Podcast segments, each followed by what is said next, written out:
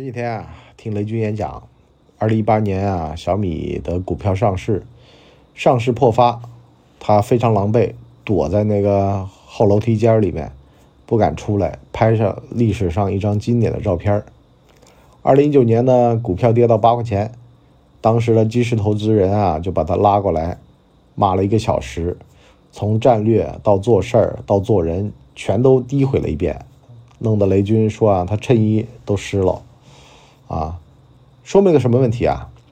大佬也有尴尬时刻，大佬也有受人质疑、怀疑自己的时刻。所以呢，人生啊，千万不要看到别人吃肉，也得记得别人挨打。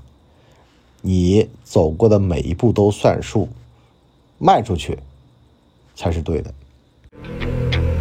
你的操作系统升级了吗？这里是老文的底层逻辑。老文的底层逻辑，今儿个呢聊聊每一步路都不白走。话说啊，我这两天不是集中工作嘛，完了呢，现在呢终于是这个回来了啊。那会儿呢，就跟做梦似的，总幻想着空下来把节目都补上。可实际上呢，这窟窿就会越来越大啊。你空下来，空下来也没那么多精力。啊，人的一天的精力啊，它是有限的，偶尔抽空做点做点吧，也没觉得。可是呢，你把四五天的这个量放在一个晚上一天去弄，人就会觉得特别的累，啊，甚至呢是力不从心。但是呢，说句实话啊，我呢现在呢凌晨三点了，还在这儿赶节目，啊，这就是个命。嗯，虽然嘴巴上说呀，一天一赶，一天一赶的。可实际上呢，还真做不到，只能熬夜加班去熬。但呢，我就总结出来这么个东西啊，我说大家明白不明白这么一个道理啊？就是像我原先啊去录这个谋略的游戏啊，我这个一天一集，毫不费力。可是呢，万一要落了个两三集再去追啊，就特别特别辛苦。首先呢，这个人呢就不从容了。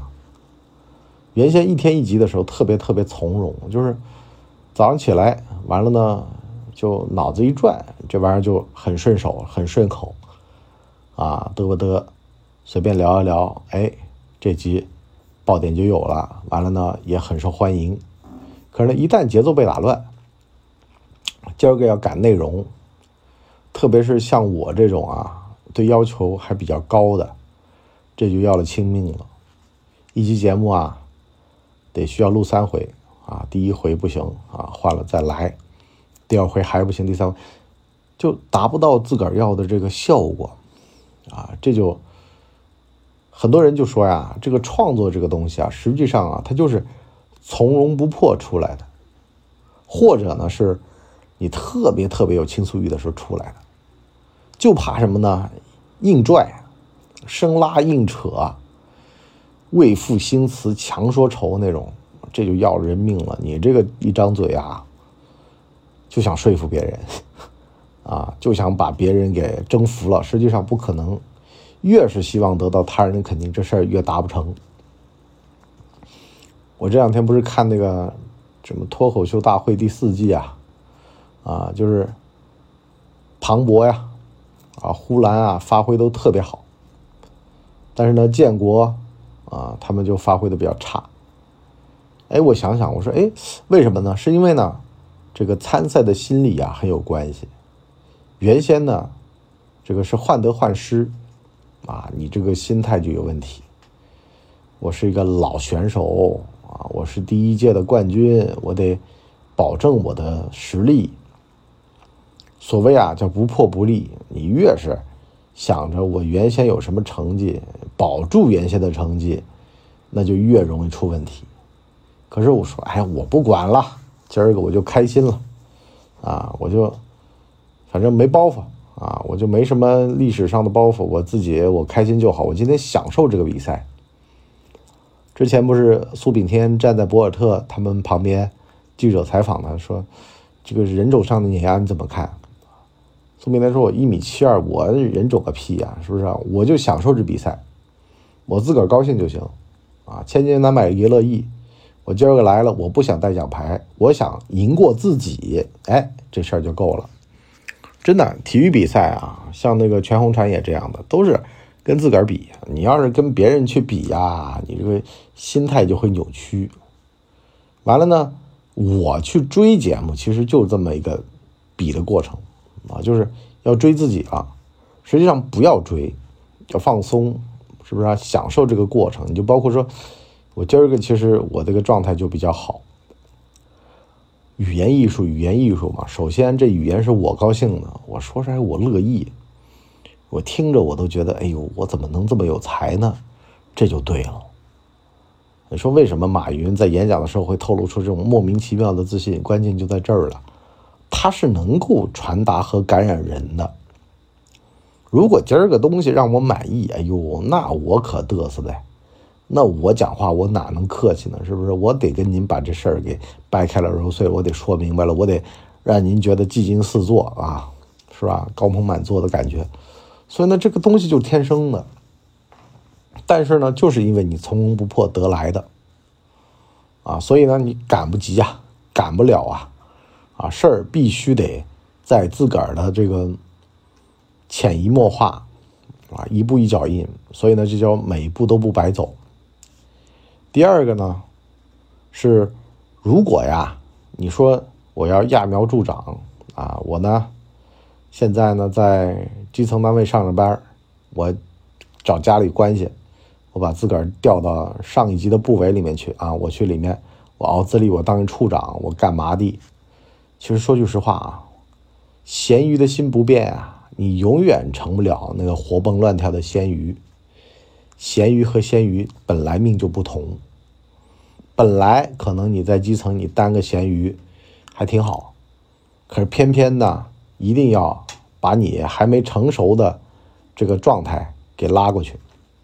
好了，大家都知道你是个傻子啊，你这个名是臭定了啊，甚至呢是这人吧，这个他在基层结了婚，他这老婆吧也是基层的，就有点像那个。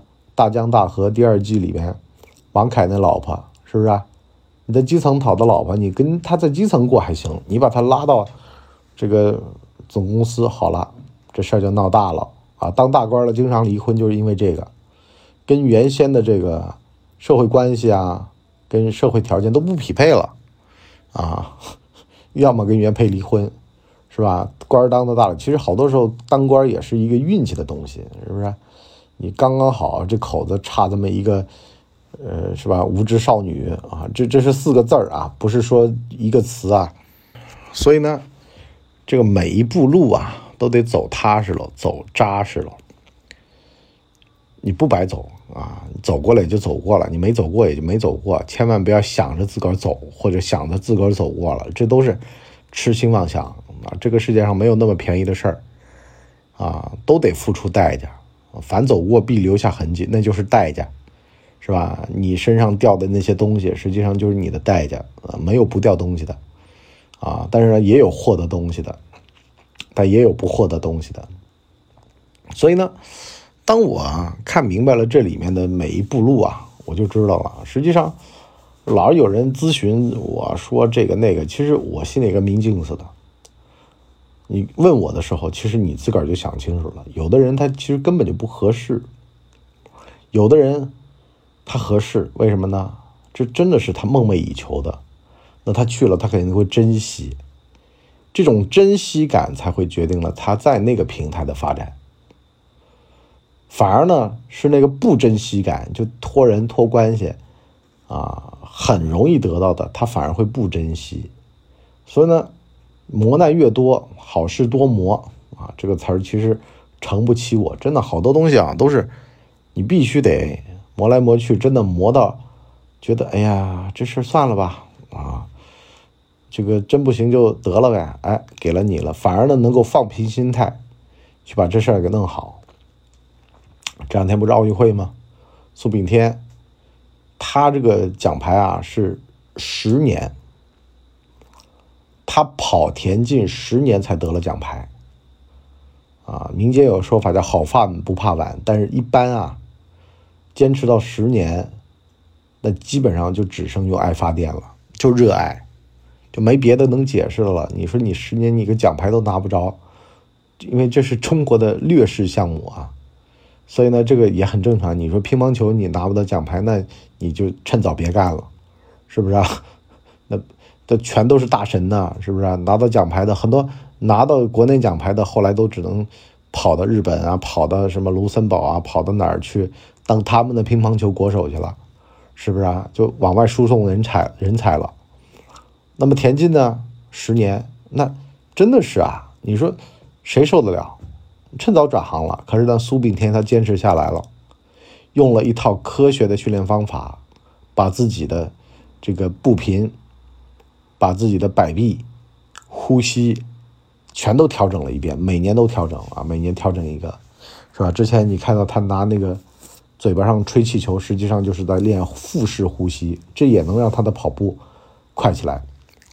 所以呢，你说这十年能不能跳过去？跳不过去的，想都别想啊！你就包括说像你博叔做这个播客八年，然后做到现在也半红不红的，有你说后不后悔？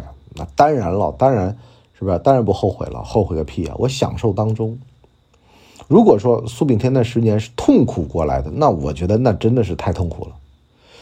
但是呢，人这辈子啊，你只能择一事而从之。你快乐也是一事，不快乐也是一事。你都从之了，你不快乐有用吗？所以我老是跟人讲，我说干一行爱一行，还是爱一行干一行，实际上这先后顺序它不重要。最重要的是在于，你反正要干了，你干嘛不开心呢？反正要干了，你干嘛不干好呢？那要么就别干呗，这叫始乱终弃嘛，对不对？在恋爱的角度方面，这就听起来就非常的渣了呀。可实际上就这么回事呀，你就渣了呀，干嘛不好好对待他呢？善待他不行吗？啊，琴瑟和鸣，高高兴兴的，踏踏实实的，择一人而从之，不好吗？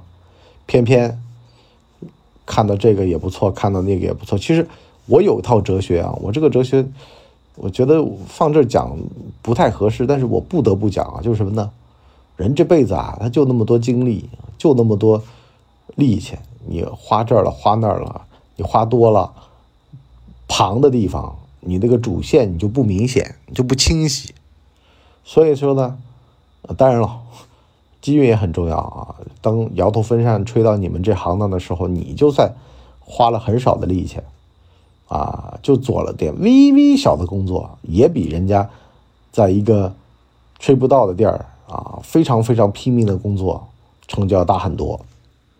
但能不能获得持续的成就，这就是另外一回事儿了。昙花一现很容易，可是能够一直保持一个地位，这就很难了。是吧？你说唱歌华语音乐顶上的也就那几位，那老几位，剩下的都坚持不下去的啊，都去参加披荆斩棘的哥哥去了啊，乘风破浪的姐姐去了，也都不上不下的啊，玩玩综艺还行，是不是？但是呢，他们也都在发力，很多腰部的演员、腰部的网红，也不是他能耐不行啊，千万别想太多了，是吧？也就是他那个天赋还没到爆发的时候。我老是跟别人说，这不要相信天赋，天赋实际上都是有科学的训练打底的，完了都是有一定的这种运气和努力的成分存在的，是吧？你说真的，天赋型演员周杰伦、王力宏那真的是天花板级别，但是咱就跟你说实话，啊，也有后天努力能够达到。这个程度的老了之后，对不对？都未必的。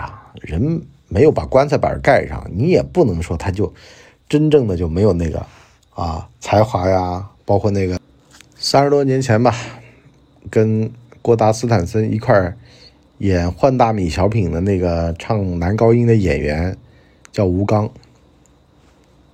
二零一六年，吴刚才彻底的大火。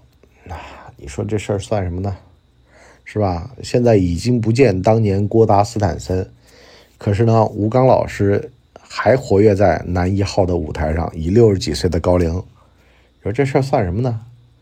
啊，以演技派的身份，哪片云彩下不下雨真不知道。但是呢，走过的每一步都算数。好了，我们今儿个上半集就先聊到这儿吧。啊，我下半集呢跟大家做一个测试，你是不是行走在对的这个路上啊？走的每一步都算数了呢？有没有人啊？我就问一个问题：有没有人走的每一步是不算数的？算不算数啊？其实我有一个很关键的考核要点，就是呢，你到底有没有走在六上？这个所谓的六啊，实际上是一个科学共同体的这么一个逻辑，就是什么呢？大家公认的认知，你这个事儿到底后续天花板高不高？如果天花板高，我觉得我是支持的；如果天花板低，这就得两说了。眼下是可以的，可是未来，你这个成长性有限，这就要人命了。所以呢，天花板就决定了未来。你做的这事儿天花板高不高呢？我们下半集来跟大家聊。好了，我们今儿个就先到这里，我们下半集再见，拜拜。我们的节目一般在周二和周五更新，如果有加更的话，应该会是星期日。